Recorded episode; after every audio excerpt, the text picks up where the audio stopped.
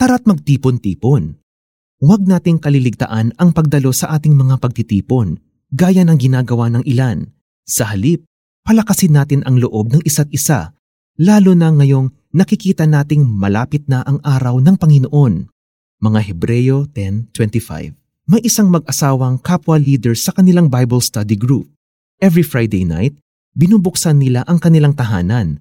Naghahanda sila ng pagkain, naglilinis before and after Bible study, at nagsishare ng Word of God. Na-enjoy nila itong gawin, pero minsan ay napapagod din sila, lalo na't wala silang katulong. Nakaka-frustrate din kasi minsan isa o dalawa lang ang sisipot out of the 15 members of the group na pinaghahandaan nila. Kaya nasasabi nila, tao lang naman tayo na nakakaramdam pa ng ganito paminsan-minsan. Alam ng Panginoon na maaari tayong makaramdam ng pagod sa paglilingkod at magsawa din sa pagdalo sa mga Bible study at iba pang gathering. Kaya naman ipinasulat niya sa gumawa ng liham sa mga Hebreyo na huwag nilang kaligtaang magtipon-tipon. Noon at hanggang ngayon, mahigpit ang paalala ni God sa atin. Alam niya na sa pagtitipon, napapalakas natin ang isa't isa. Kaya huwag nating kaligtaang dumalo sa mga gathering gaya ng Bible study kahit na minsan tinatamad o nagsasawa tayo. Alam ba ninyo ang nangyari sa mag-asawang leaders ng Bible study group? Nang magkita-kita sila uli, may isang miyembrong dumating ng maaga para tumulong sa paghahanda. May naiwan at tumulong sa pagliligpit. May nagdala ng pagkain at munting regalo.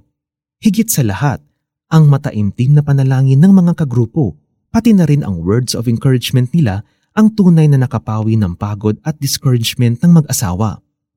Perfect timing talaga si God. Walang kamalay-malay ang mga miyembro na kailangang-kailangan pala ng kanilang leaders ang kanilang pagmamahal sa oras na iyon. Talagang hindi natin kayang isabuhay ang pagiging anak ng Diyos ng nag-iisa.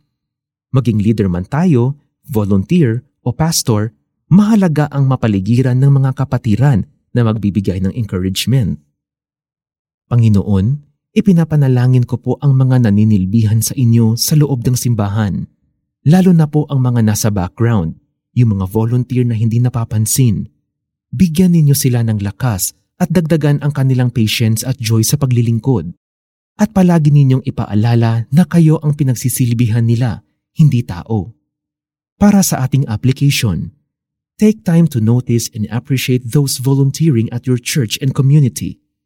Masarap mapansin at mapasalamatan kahit paminsan-minsan.